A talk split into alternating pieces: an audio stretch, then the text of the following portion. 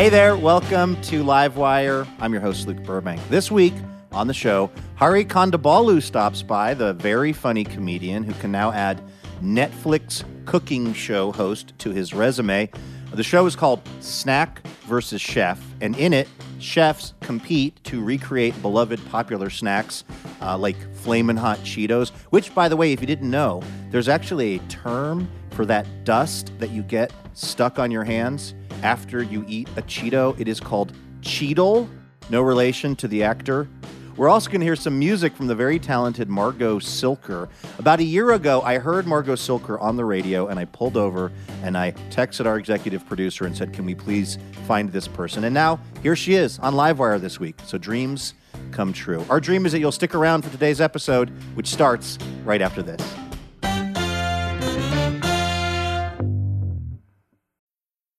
I'm Alex Schwartz. I'm Naomi Fry. I'm Vinson Cunningham, and this is Critics at Large, a New Yorker podcast for the culturally curious.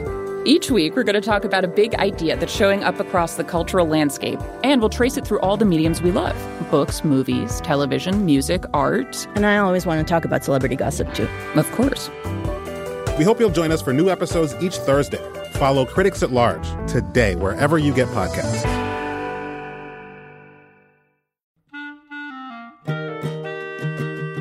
This episode of Livewire is brought to you by Progressive Insurance. What if comparing car insurance rates was as easy as putting on your favorite podcast? With Progressive, it is. Just visit the Progressive website to quote with all the coverages you want. You'll see Progressive's direct rate then their tool will provide options from other companies so you can compare. All you need to do is choose the rate and coverage you like. Quote today at progressive.com to join the over 28 million drivers who trust Progressive. Progressive Casualty Insurance Company and affiliates. Comparison rates not available in all states or situations. Prices vary based on how you buy. This episode of Livewire was originally recorded in February of 2023. We hope you enjoy it. Let's get to the show. Hey there, Elena. Hey, Luke, how's it going? It's going well. Hey, are you ready to play a little station location identification examination? Let's do it. This is where I quiz Elena about a place in the country where Livewire is on the radio. She's got to guess where I'm talking about. I think you're going to get this one. Uh, this place is famous for its sweet onions. In fact, the sweet onions from this location are the official vegetable of the state that it's in.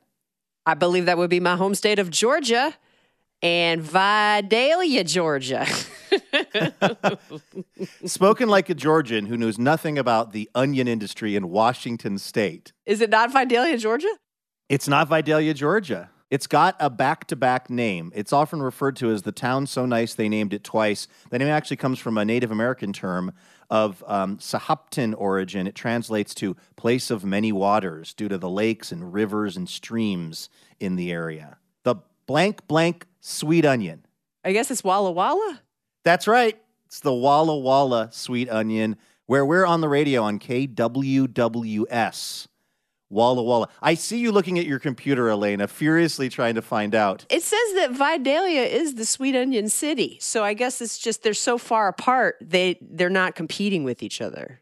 Or, or maybe the listeners will email us in this week, and by next week we'll have a firm Yep. answer on which town is the real sweet onion capital of the United States. So shout out to everyone listening on KWWS. All right, you ready to do the show? Let's do it. All right, take it away. From PRX, it's.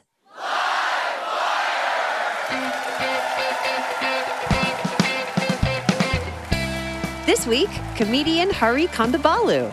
Leave him, Ernie. Leave him.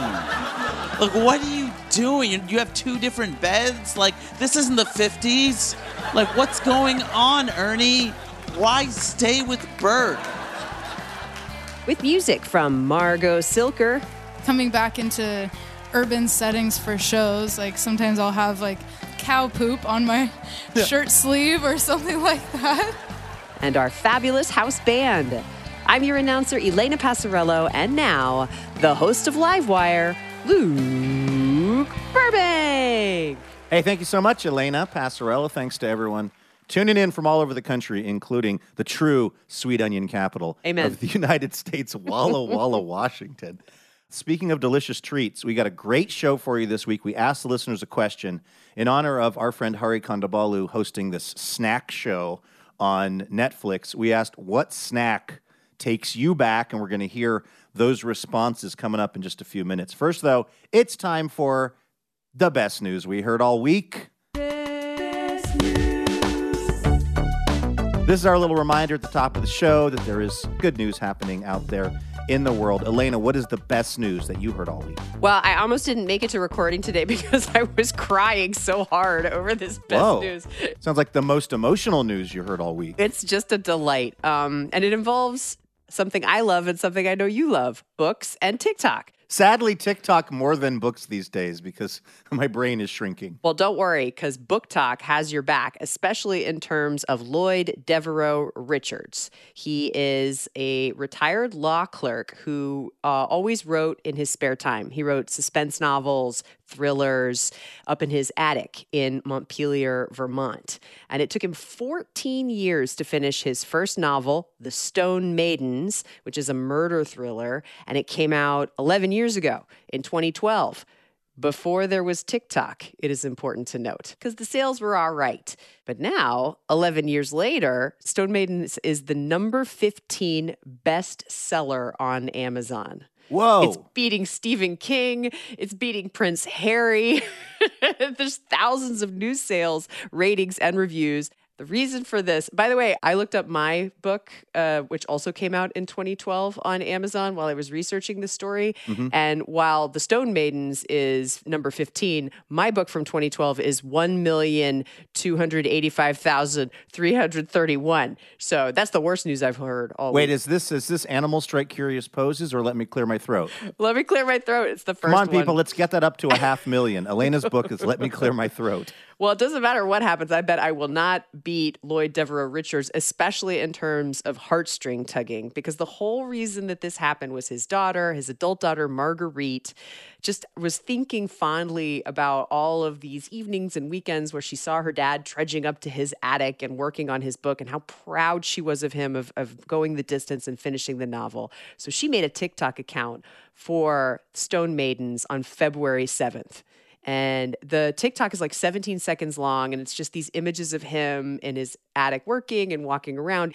And uh, the text of the TikTok is My dad spent 14 years writing a book. He worked full time, and his kids came first, but he made time for his book.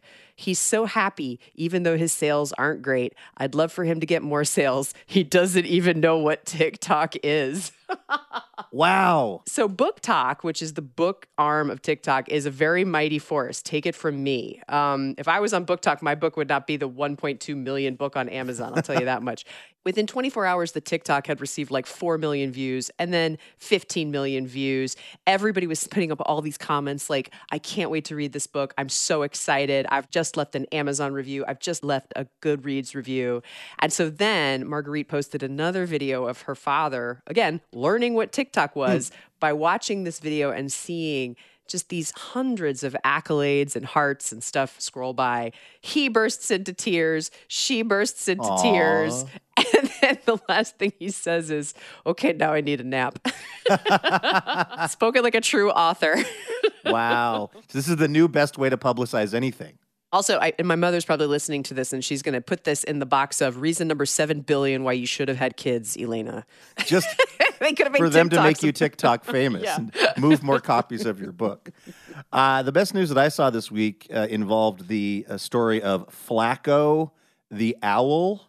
Flacco is a Eurasian eagle owl. Now, you know all about birds, Elena. You also write for Audubon Magazine, so I'm not sure if you've been following the case of Flacco, but the Oh. bad news that happened was that the Central Park Zoo in New York had some vandalism go on where somebody cut basically like an enclosure open. And that happened to be where Flacco the owl was living. And now Flacco's been at the Central Park Zoo since he was like under a year old. So pretty much everything Flacco knows about existing in the world has been in captivity. By the way, I have to say Flacco, like I live in Baltimore and we're talking about the quarterback Joe Flacco. Flacco. No, that's right. Go, I really have that coming through here. Come on, Baltimore. So so Flacco has been like in Central Park living in the trees, and they've been following Flacco, but they can't seem to catch him. He's fairly elusive. And the concern there is that Flacco doesn't really know how to survive in the wild because Flacco's never lived out there on his own. And uh, and so he was just kind of like Flacco, by the way, means like skinny in Spanish, and he was getting very close to achieving that goal his first couple of weeks in the wild because he didn't know how to hunt. And um, he like flew up to a shopping mall somewhere in Manhattan. Firefighters tried to catch him. That was unsuccessful. Um, but something really incredible recently happened, Elena. And as a bird enthusiast, you'll appreciate this. Flacco started vomiting the bones and fur of rats that Flacco has been apparently successfully hunting in Central Park. So they can't catch him, but they can catch his pellets, his barfed That's right. pellets. Okay. And they've been analyzing what's coming out of Flacco, and it appears that Flacco has figured out how to hunt the, let's just say, extremely large population of rats in Central Park. And because of this, they have decided that Flacco is now just allowed to live in Central Park oh my gosh. because. Flacco has figured it out how to how to hunt and how to keep feeding himself. So the news this week from the zoo is we're going to leave Flacco alone. We've we've basically released him into the wilds of Central Park, where by the way, I will actually be this week. So I'll be doing my traditional little jog in Central Park, and I'm going to keep an eye out for Flacco. Are they going to change his name if he keeps feeding himself so well to, Gordo? Gordo? We're all hoping that Flacco can get to Gordo status out there. And and Lord knows it's a win-win because it'll be reducing the rat population Amen. in Central Park. So Flacco thriving in Central Park is the best news that I heard this week.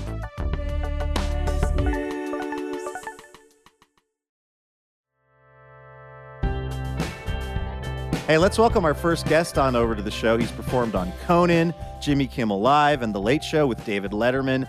Maybe more impressively to uh, you know our, our public radio listeners is that he's also a panelist on Wait Wait Don't Tell Me. He also made the documentary The Problem with Apu, which led to actual casting changes at The Simpsons. Uh, these days, he's also the co-host, along with Megan Stalter, of the new Netflix hit series Snack versus Chef, which he's going to tell us all about. When we bring him on the air, this is Hari Kondabolu, right here on Livewire.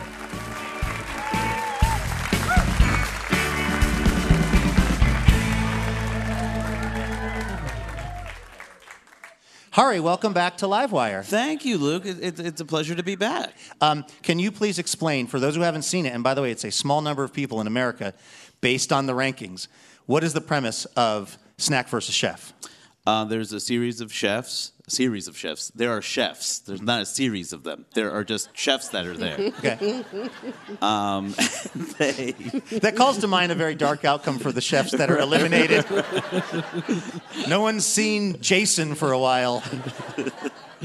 uh, there are different rounds, and, and chefs in groups of three compete to recreate a very famous uh, snack like uh, a ho ho or an Oreo cookie, uh, but they only have what's available in that kitchen. It's not like an industrial kitchen that you would have. So you, with whatever you have, let's see how close you can get. And you're not given the recipe; it's intuition, right? And then the next round is you take an element of what's uh, distinct about that that first snack and you use that element in what you create on your own. So, for example, the uh, the first episode is about the flaming hot Cheeto, and what's a Cheeto. It's a high end show, okay? this NPR audience is all like, "Mm, I would never watch anything like that. it's Downton Abbey or nothing. That's it. So the Cheeto, when when you when it ends up on your ha- after you eat it, there's like stuff on your hand. That's referred to as Cheetle.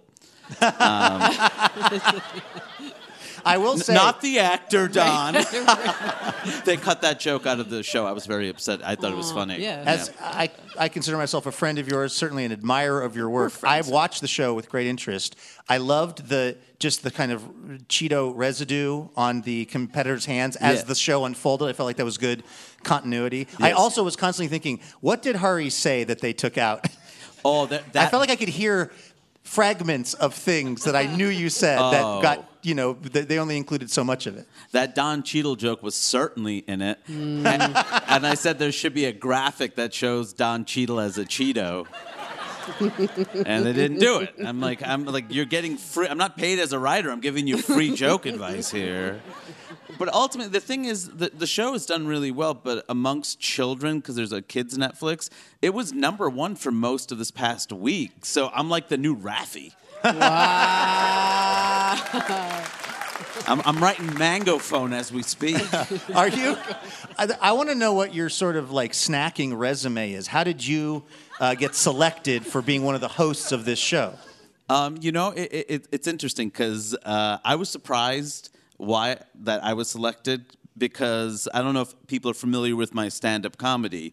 Uh, half the people don't like it, right? and half the people think it's really good, right? And that's why I'm good at comedy, right? Right. Because I say something interesting. But what that not that doesn't make me good at is making money and and and being accessible to all people, right?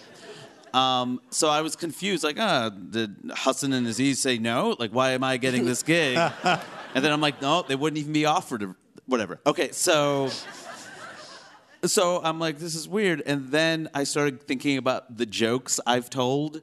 I'm like, I've made jokes about chocolate, white chocolate, Belgian chocolate, mangoes, Twizzlers, Skittles, Starburst, Tom Kha soup, pizza. Like, it's gluttony. I'm not known just for my hard hitting political humor, I'm known for gluttony.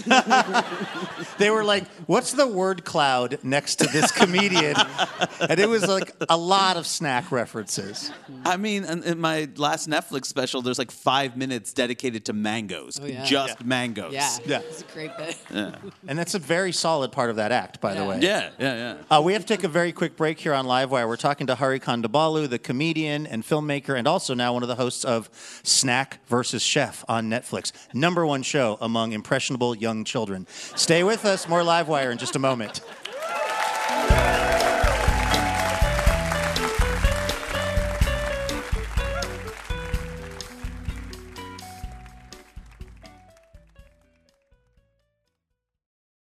Hey, Elena. Hey, Luke, I didn't see you there. It's that time of year again. My seasonal allergies are back. Oh, congratulations. But also, it's our spring member drive, which is happening right now through May 17th. oh, I like that much more than seasonal allergies. Yeah, if you are not yet a member of Livewire's League of Extraordinary Listeners, well, now is the time to do it. Why? Well, because this League of Extraordinary Listeners uh, is what keeps the lights on over at Livewire Inc., uh, which is definitely not the association that we are part of. I'm probably a 501c3. They don't let me near any of the paperwork or bookkeeping, and it's really better that way. Point is, we we are only able to keep doing this show because of support from our members, and we would love it if you could join us in that right now. Plus, there are all kinds of sweet perks, including uh, special discounted tickets to live recordings, on-air shout-outs, exclusive content. Uh, and Elena, uh, one more thing that, of course, we would not be a self-respecting public radio show if we didn't offer this. If we didn't offer the most iconic public radio swag of all time, a tote bag. True iconic status. Yeah, but it's not just any tote bag. This is like a really good tote bag. It's got a second zipper, an internal zipper. Yes, whatever you want to put in the tote bag, that's your business, okay? What we're Mm-hmm. here to talk about is you keeping Livewire going. So head on over to livewireradio.org to see the various member levels. It does not matter how much you are giving every month to Livewire, it just matters that you do it because it goes a long way for us. So thank you.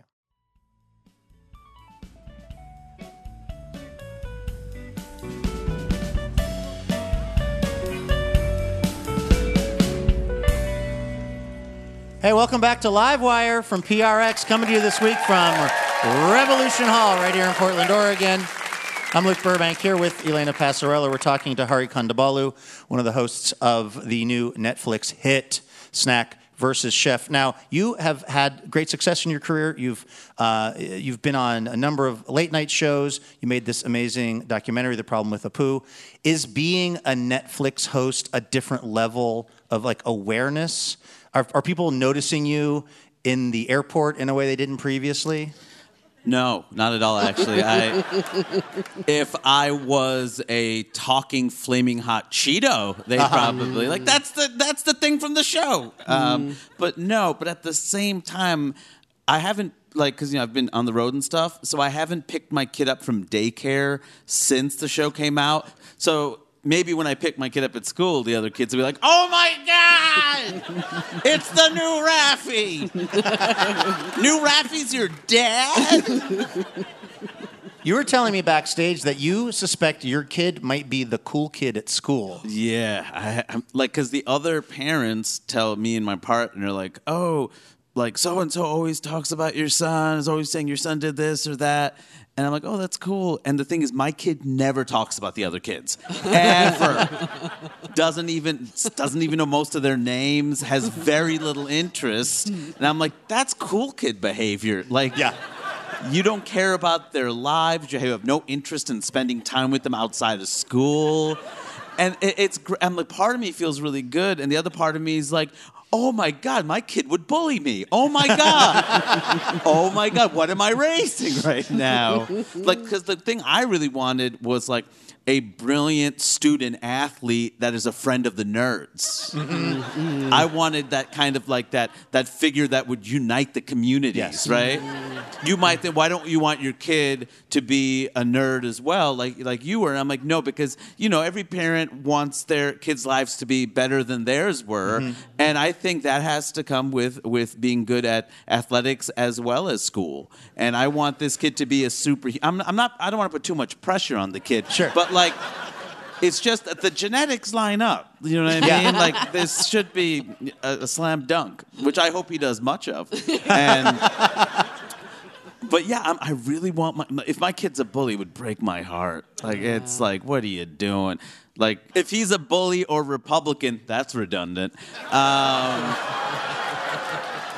I, I fe- sorry. I Sure. just I want you to gotta pander. throw him a bone every once in a while. Yeah, yeah. I know public radio is nonpartisan. Wink, wink. This is uh, Livewire Radio, by the way. Uh, Luke Burbank here with Elena Passarello. We're talking to Hari Kondabolu. Um, you're back out uh, touring and doing comedy on the road. Uh, I-, I noticed that you did some shows in Seattle that you did not charge anything for because you said you were working out new material. well, I was I charge seven dollars plus fees. Oh, okay. I was under the. I think I misread that because I thought you were saying it was it was uh, there was no charge for those shows where you were developing new material. Or maybe you just walked in and you didn't pay any of the I did, yeah. yeah. Okay. I mean, like I do new material nights where it's like an hour of new material, and I just kind of like struggle through the hour. So really, I do owe them money. like I tell them, like you're, you're probably like, oh my god, Hari Kondabolu in Seattle for seven dollars. How is this possible? And after you leave the show, you'll be like, this man owes me two dollars. I mean, I've, I've used the Northwest this way, but especially Seattle. I've used it as an incubator for jokes. I try out stuff I would never use for crowds that pay more than seven dollars. I, I feel like these crowds are forgiving. They're just happy that like, oh, somebody's doing a thing. Yay! Um, I'm not saying this is not a first tier city. Portland's a second tier city. I mean, we all know this. Oh, shut up. You know, you like being second tier. Don't even give me that. As soon as everybody started moving here, you complain. And now you're booing. Oh, but we are for. No, you are a second tier city and you love it. nice. The beauty part is we can also remove all of the booing. so, like, we can sum that right out. It'll sound like this audience was in complete agreement. Um, how, how do you, when you're doing one of these shows where you're kind of working it out, Yeah. how do you, other than just laughter, how do you have a sense like this thing has potential to be a, a good joke, and this thing, when do you know to give up on something that you've been trying and it's just kind of not working? Um, I do four of the shows. By the fourth one, you get a pretty good sense that the audience is completely wrong. no, uh, got four bad audiences in a row. What's wrong with these? It's like you date someone and all of their exes are complete psychos. Right, right, Like, wow, what are the chances you met eight complete psychos? Wow. Um, you know, I mean, if you get a laugh, on, at least on a couple of the shows off a thing, it, it might indicate like, okay, so maybe um, the delivery was better at some at one of them, and you up the delivery, or there was a pause or timing, or you know, and, and when you do the shows outside of that little room, that forty seat theater that, that I work out in, you know, you have to actually see. Did what make the joke funny? Was it the actual joke, or was it the enthusiasm and mm. energy you had sharing something new? Because people get excited that like you're excited, and they want to be in on the joke, and they want to be, you know, they're, they're at a comedy show, right? So, but when you run out of that enthusiasm, and all you have is like like performing ability to make it feel like you're into it, does it still hold? And at that point, it's like, how many husbands did Elizabeth Taylor have? Like, you right, know, you exactly. you lose the Another comedian doing that material. Richard Burton twice. I uh, I saw that somebody had tweeted at you. Uh, they said uh, Hari Kondabolu was the first comedian I watched who didn't speak in his parents' accent when he was talking as them. Uh, was that a Ooh. decision that you made early in your comedy career? Before you even started actually getting up on stage and telling jokes? No, I mean I started on stage doing the accent because I was 17. It was 2000. Like the only uh, brown people I'd seen in comedy, you know, like other than Apu, you know, like we're also doing the accent. You know, like if you were hired for a role as a South Asian person or Arab or anybody who was brown, like the accent was was always mandatory, right? Because you were either playing the comic relief in some way, like an immigrant that just didn't get it, or you're playing a terrorist, or you know, there's and they those all required accents, right? So to me, I knew accents were where uh, the money was, right? At 17, and I knew that's what people were going to laugh at. And then, you know, as I got older, as I got politicized, and 9 11 obviously was a big part of that. Like, okay, like, what am I doing? We have a limited number of representations, and I'm like kind of just milking this funny voice that honestly, I didn't even do a good Indian accent. You know what I mean? I was doing an impression of Hank Azaria's impression of an Indian person. Do you know what I mean? Yeah. Like, I wasn't, I don't have an ear for accents. Like, I don't, my accent doesn't sound like my parents at all. You know what I mean? Mm. But when you grow up here and that's the dominant, like, comedic voice you're hearing from your community, you know that's the go to. And that's what, like, casting directors were looking for. Like, I've, eh, like, I interviewed so many people for that Problem with Apu documentary, and so many of them, like, have, like, either are, were from India, grew up in South Asian households, like, knew like how to do the, a variety of Indian accents. Like, there's no such thing as an Indian accent. That's like saying an American accent, and you're doing a Southern accent. I'm like, well, that is an American accent. Like, no, people in rest of the country would strongly disagree Right. that that is that is what an American accent is. So, but they would want the Apu one. They want that sing-songy, jokey kind of of voice that is very unrealistic. Though sometimes you do meet people that have that sing-songy thing, and it's like, I know that's your actual voice, but stop it. stop it. Did you learn English from watching The Simpsons? How is that your voice right now? So you said it was was it post 9/11 for you when you said, "Okay, I'm going to eliminate that from my act," which feels like it must have been a Not kind of a- immediately because uh, I still needed to make people laugh. So Mm-hmm. it was a weird kind of split personality of an act because part of it was talking about like detentions and deportations of of immigrants and civil rights and injustice and the other one is like also my parents sound like this. Because I still needed laughs you know? The other stuff was just like a 19 year old at that point ranting about politics which is the worst kind of ranting. Somebody who really isn't informed but is angry you know? So then it's like, all right, I feel like that hit Portland closer to home than I intended. Um, this is a thing I overheard at a coffee shop. All right. Well, speaking of uh, of Twitter, I'm curious what your because this started with something somebody had tweeted about Yeah. your act. What what's your uh, as we record this? Yeah, yeah. What's your current relationship with that platform? I'm I'm still on it, but I'm, I'm I think it's time to jump ship and go to the other social media platforms that obviously are very ethical and um, are not owned by billionaires who don't care. Or Right, right. I Spread mean, misinformation. It's a, it's it's you know, I'm I'm getting I'm getting off. I use it still to at least post the shows, you know, where then I can make fun of the thing. But um, yeah, I mean, I, I'm trying not to post anything on it that is anything close to content, hmm. and you know, I mean, I just it was already kind of destroying the world, and then Elon Musk bought it, and it's like, oh no, like this is actually going to get worse. So you're on it for now, but you're using it mostly to promote your programs uh, and your things that you're doing, but you're kind of not putting original content up. So you're you have a every now and then I put a thought up and I feel guilty about it, and then I look at like, oh, good thing nobody liked it.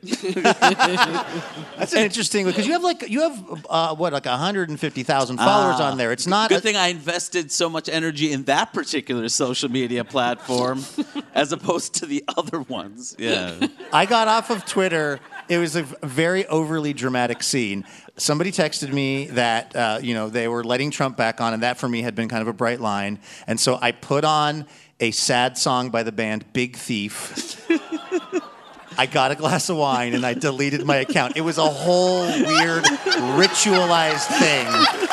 It was You're like in a bubble bath. it was and I had like and I had like 15,000 followers and 12,000 were eggs. so, you know, you've got like again, it's a particularly if you work in the kind of business that you work in, it's a, it is a thing that's important to what you do. There is a level of fame that lets you cut it and you're fine, and I am not at that because I still need people to come to shows, Right. and I have a child to feed, and Yeah. I'm a touring performer. Like Right. I, I still need that thing, and and that's the part that is unfortunate. I'm like, so please go to the other places so I can make Right. you come to my shows from those places. It's like a weird kind of thing 'cause I don't want to be on it, and to be honest, like. It, if anything, it stunted me creatively because hmm. your thoughts are not going into your notepads. You know, your, your hmm. thoughts are not going into a place that you're looking at again. What you're doing is you're putting your thoughts on this platform, and you know, and it, people say it's just to test stuff out. What ends up happening is you put it on there and you forget you you forgot you ever wrote it because you're getting that little rush from mm-hmm. people liking it and retweeting it, and not from what it was meant to be, which is like you're supposed to craft this. You're supposed to mm-hmm. make this a thought that ends up going to a larger group of people as a joke. Instead, it becomes a premise machine that you throw away. Mm-hmm. You throw away these perfectly good ideas. So, to me, I'm hoping that. Twitter ends up being the best thing for my writing because I feel like I've almost been handcuffed by it for years. Mm-hmm. And I think a lot of other comics probably feel the same way. They've been mm-hmm. writing jokes that are like one line and they're not they're not one liner comics. Do you know what I mean? That's Yeah. not where they do their best work. And I feel like it certainly is as you know, I, I go through old tweets sometimes and I'm like, this should have been a bit. And I never mm-hmm. wrote this, and now Trump's out of office, and I can't use it. well, because, you know, don't give up faith on that one. I mean, All right, easy. We're editing all of those boos out, and you know it. This is Livewire from PRX. Luke Burbank here with Elena Passarello. We're talking to Hari Kondabolu. Now, Hari, this is what we've been talking about with the Twitter stuff is actually really related to what we want to talk about in the next part of our chat, which is that you are, like a lot of people, conflicted about your relationship with Twitter. Yeah. And we're wondering if Twitter is going to exist uh, years from now because of what we'll just call all of the things going on. Right, right, right. Or even it might just implode, who knows. So we wanted to try to sort of get some clarification from you about some of your tweets, some of your actual tweets, Okay. before they're lost to history. Okay. When the platform goes down. So, in front of me, right here on this table, we've got an actual jar. This has five of your real tweets in it. We call this the jar of tweets. oh, that's so great that the budget went up on this show. Uh,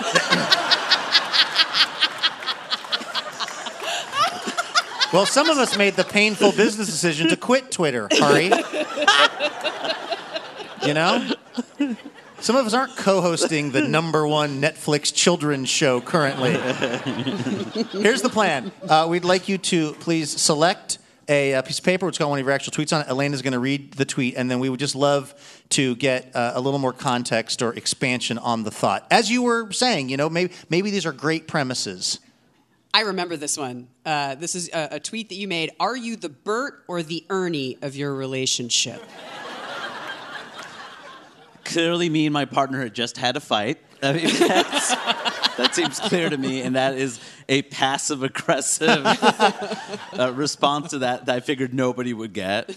Um, I think I'm the Ernie man. Yeah. But so hmm. here's what I, I was looking at your feed and I was noticing that this is a sort of a theme. You've really developed some, it seems, pretty specific theories about the personality types of Bert and Ernie. Yes. Hmm. In relationships. What what what are the kind of broad strokes of that? Ernie is lighthearted. Ernie just wants to make Bert happy. And sure, he's a bit of a trickster, right? he likes little pranks and stuff, but he cares. And Bert is just like, oh, I like oatmeal. You know what I mean? Like, he's just, because Bert's eyebrows are always furrowed and he's always like, Ernie. uh," and, and the whole time I'm like, leave him, Ernie. Leave him.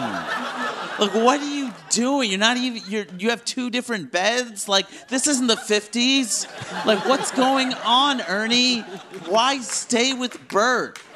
I mean, look, I don't know what's happening when the cameras aren't rolling, but there might be a reason. You know what I'm saying? Sure. So you feel that Bert is irretrievably broken. This isn't one of those opposites attract, it takes all kinds. You feel Bert is essentially toxic. What I'm saying is that I haven't seen a single scene of Sesame Street, and I've watched a lot the last two years, where he's been with a therapist. I haven't seen, or honestly, they both should be with a therapist. And I don't understand why they, because I think that would mean a lot to children to see Bert and hmm. Ernie with therapists. Like, it's okay to express your feelings, it's okay to, to talk through your issues with your undefined roommate, partner, person.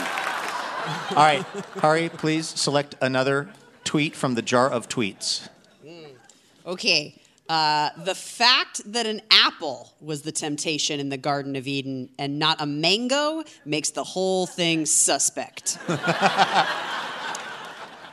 Mango, like mangoes are something you give it all up for. An apple? Are you kidding? I mean, and if it wasn't really an apple, I mean, it would have been like, oh, for this, really? this is fine. Yeah, I get we're in the Northwest. I get it. but mangoes are the superior fruit. My God, they're so sensual. It is an event, I will tell you that, and maybe it has to do with the geography of where we are because there's so many apples. But a mango is a whole thing. It's like you sit down with it. You're, it's like delicious. It's a treat. An apple is like I had a, a teacher uh, at Daniel Bagley Elementary School, Mrs. Wharton, who would eat the entire apple and then eat the entire core while maintaining unbroken eye contact with me during detention, and it scarred me deeply. Was your teacher a horse?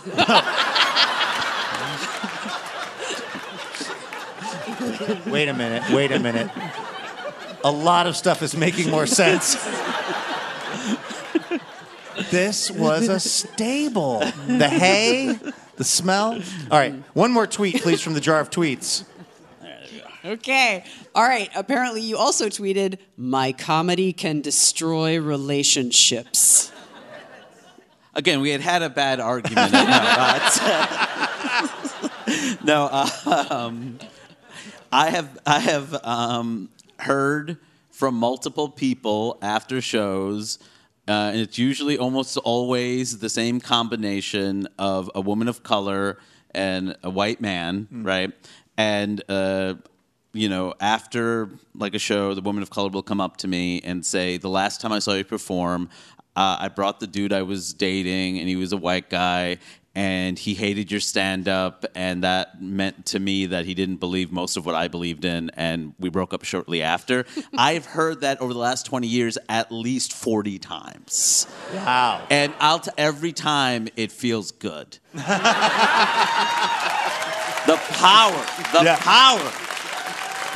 And also, I can I can imagine like, oh, okay, I, I bet you your friends told you this wasn't a good mm-hmm. person. Your family said it wasn't a good good person, but it took me. Yeah.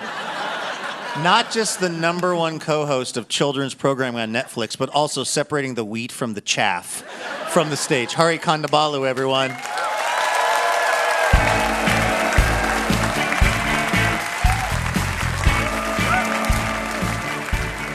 That was Hari Kondabolu right here on Livewire. Snack versus Chef is available on Netflix, and Hari is also back out on tour, so catch him when he comes to a town near you. Do you ever wish that you were more in the know about upcoming Livewire guests or advanced ticket sales for our live shows? Well, you can be if you sign up for our weekly newsletter and get all of the inside Livewire scoop delivered directly and conveniently to your inbox. Just click Keep in Touch over at livewireradio.org, and we will be sure to make sure you hear it all first.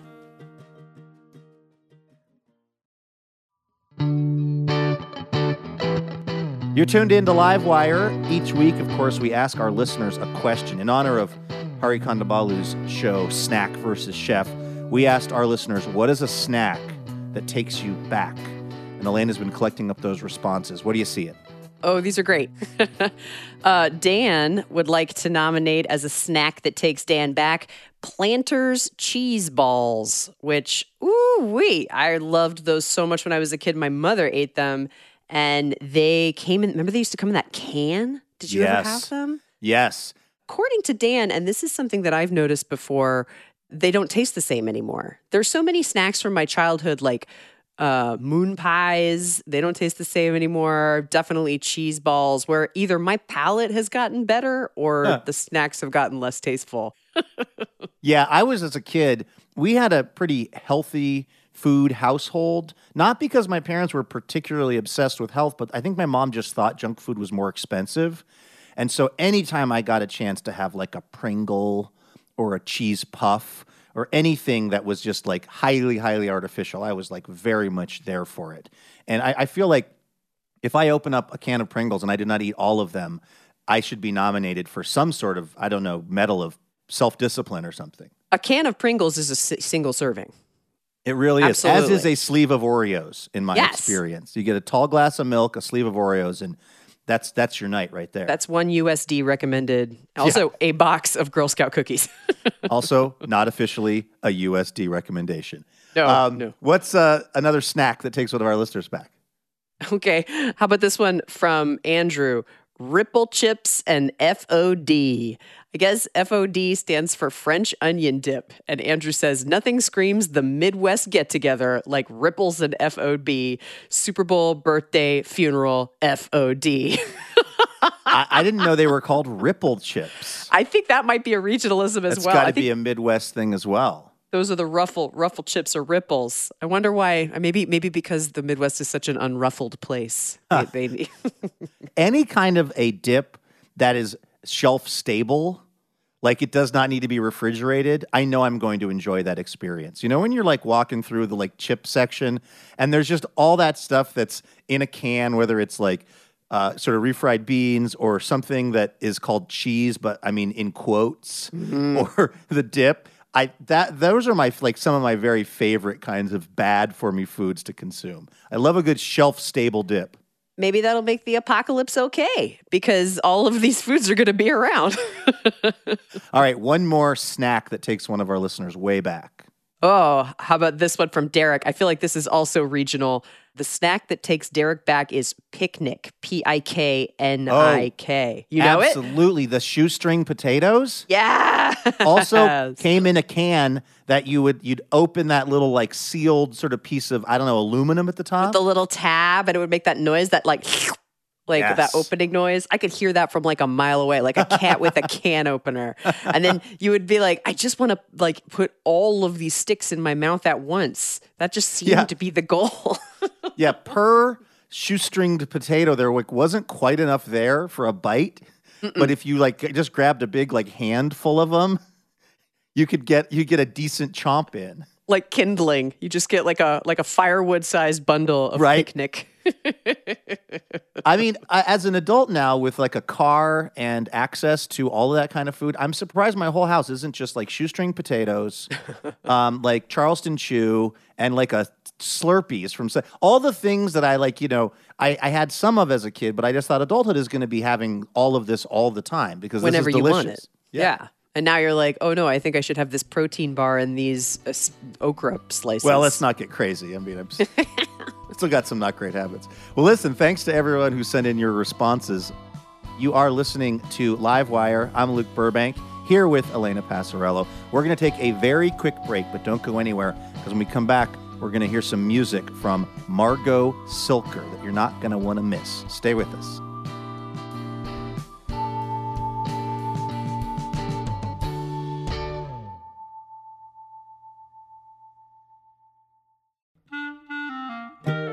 Livewire is thrilled to be partnering with Portland's own Portal Tea this season, formerly known as Tea Chai Té Portal Tea is the premier tea company in the Pacific Northwest. They make one of a kind, handcrafted tea blends like cinnamon churro chai and blueberry cream Earl Grey. Use the code LIVEWIRE, all lowercase, for 20% off at portaltea.co.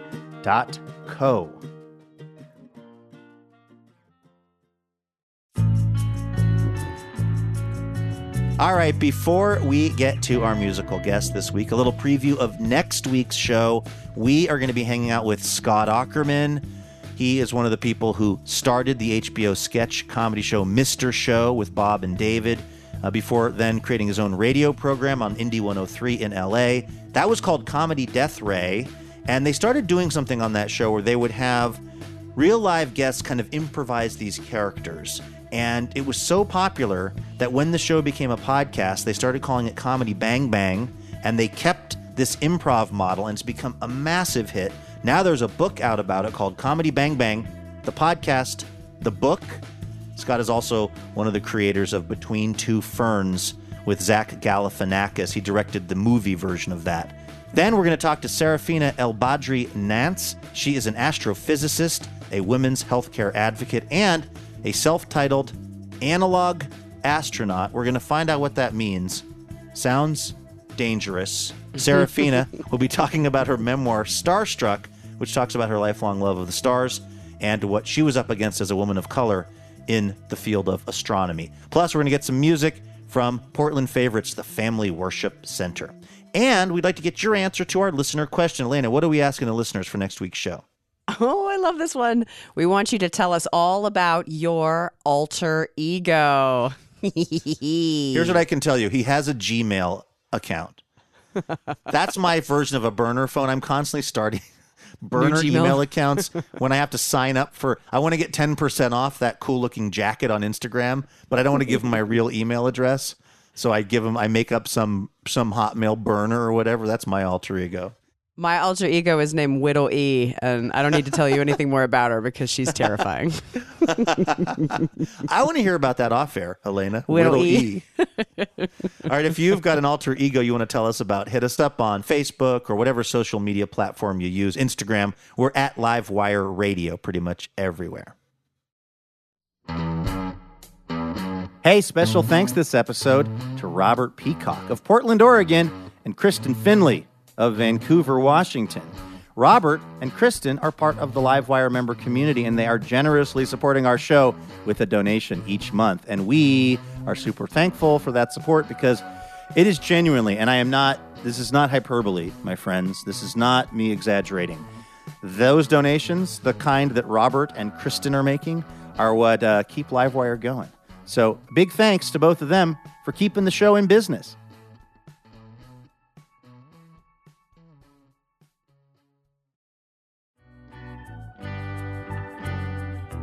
This is Livewire from PRX. Our musical guest this week is a singer songwriter who spent the last six years touring internationally as well as all across the U.S. He's also a regular fixture on the music festival circuit. Pitchfork says her debut album, Pohorylle, showcases her distinct personality with vivid lyrics and lovely, thoughtful arrangements. Check this out. It's Margo Cilker right here on Livewire.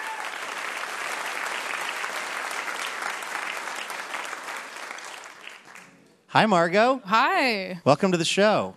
Thank you. I have to tell you that about a year ago, I was in my car. I was listening to OPB. I was listening to Think Out Loud, and they had a segment that was people suggesting or recommending the songs that had gotten them through the pandemic. And somebody said this Margo Cilker song Tehachapi.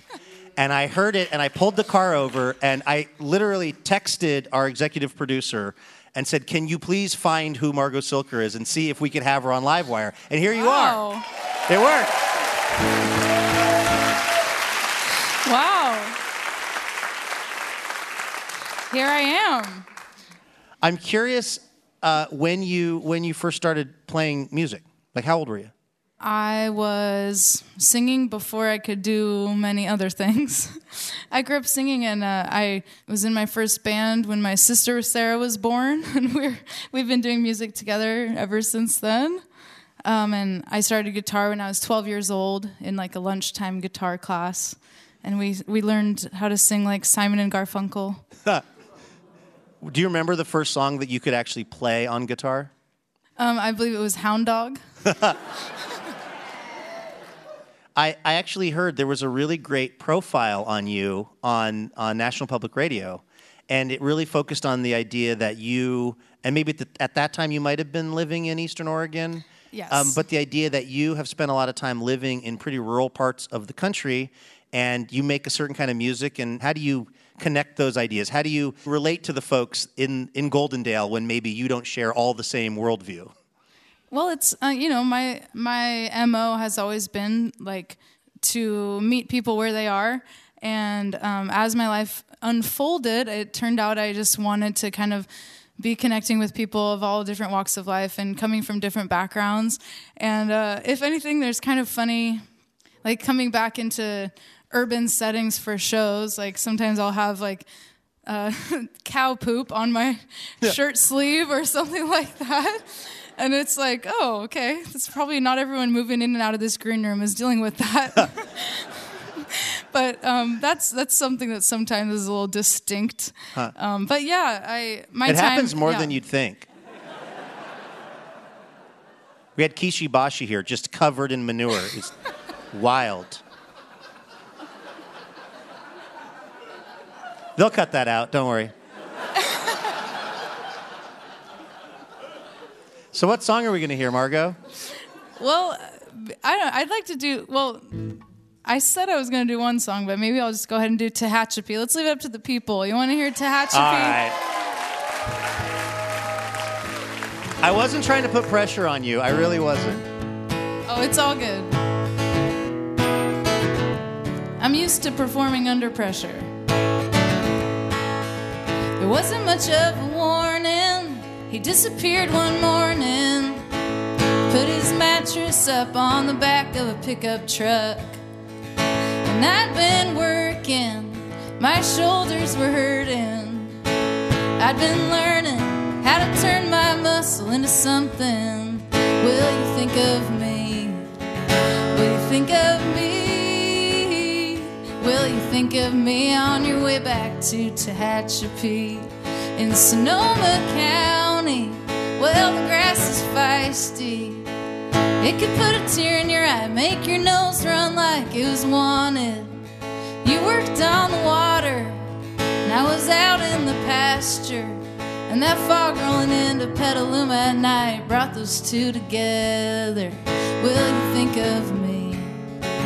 Will you think of me? Will you think of me on your way back to Tehachapi? Will I cross your mind down the 99? Will you think of me on your way back to Tehachapi?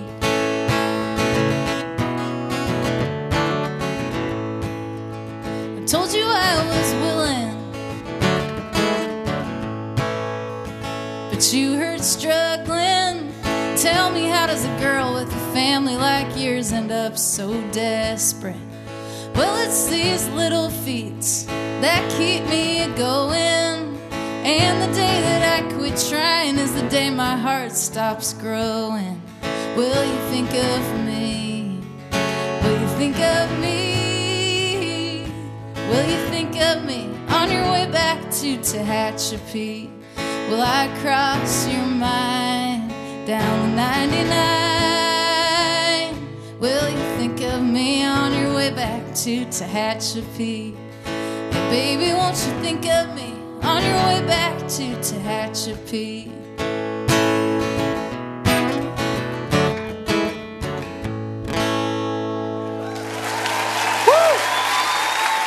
Margo Cilker.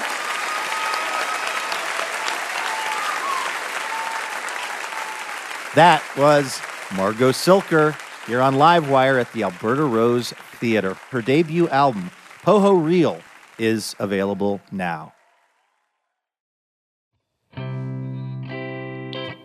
All right, that's going to do it for this week's episode of Livewire. A huge thanks to our guests, Hari Kondabolu and Margo Cilker. Laura Haddon is our executive producer. Heather D. Michelle is our executive director. And our producer and editor is Melanie Sevcenko. Molly Pettit is our technical director, and our house sound is by D. Neil Blake. Trey Hester is our assistant editor and mixer. Our marketing and production manager is Karen Pan. Rosa Garcia is our operations associate. Jackie Ibarra is our production fellow, and Julian McElmurray is our intern. Our house band is Ethan Fox Tucker, Sam Tucker, A.L. Alves, and A. Walker Spring, who also composes our music. Additional funding provided by the Regional Arts and Culture Council and the James F. and Marion L. Miller Foundation.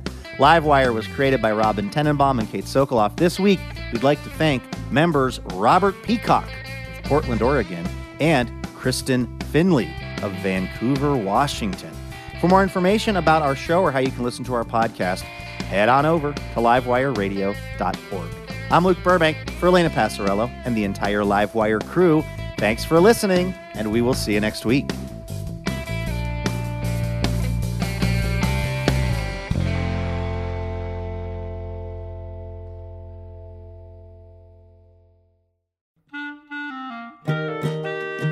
Dear Livewire, when we first met, I was really shy. I had no idea we'd spend so much time together or that you'd be one to fill my heart with, with joy and make me want to be a better person. Oh, I'm sorry, I didn't know you were here. I was busy reading a review from one of our many, many rapturously smitten listeners. Oh, wait, actually, no, sorry. This is from Elena. Anyway, the point is, uh, it would be really helpful if you wanted to leave us a review. Feel free to say really nice things about us, and uh, we'll even read them now and then on the show. So you might hear your review of Livewire read on the program itself. Uh, reviews help other people hear about the show, and then we can keep doing this for a long, long time because we love having this job. Uh, thank you so much if you've left a review, and if you're about to leave a review, you can go ahead and do it right where you get the podcast.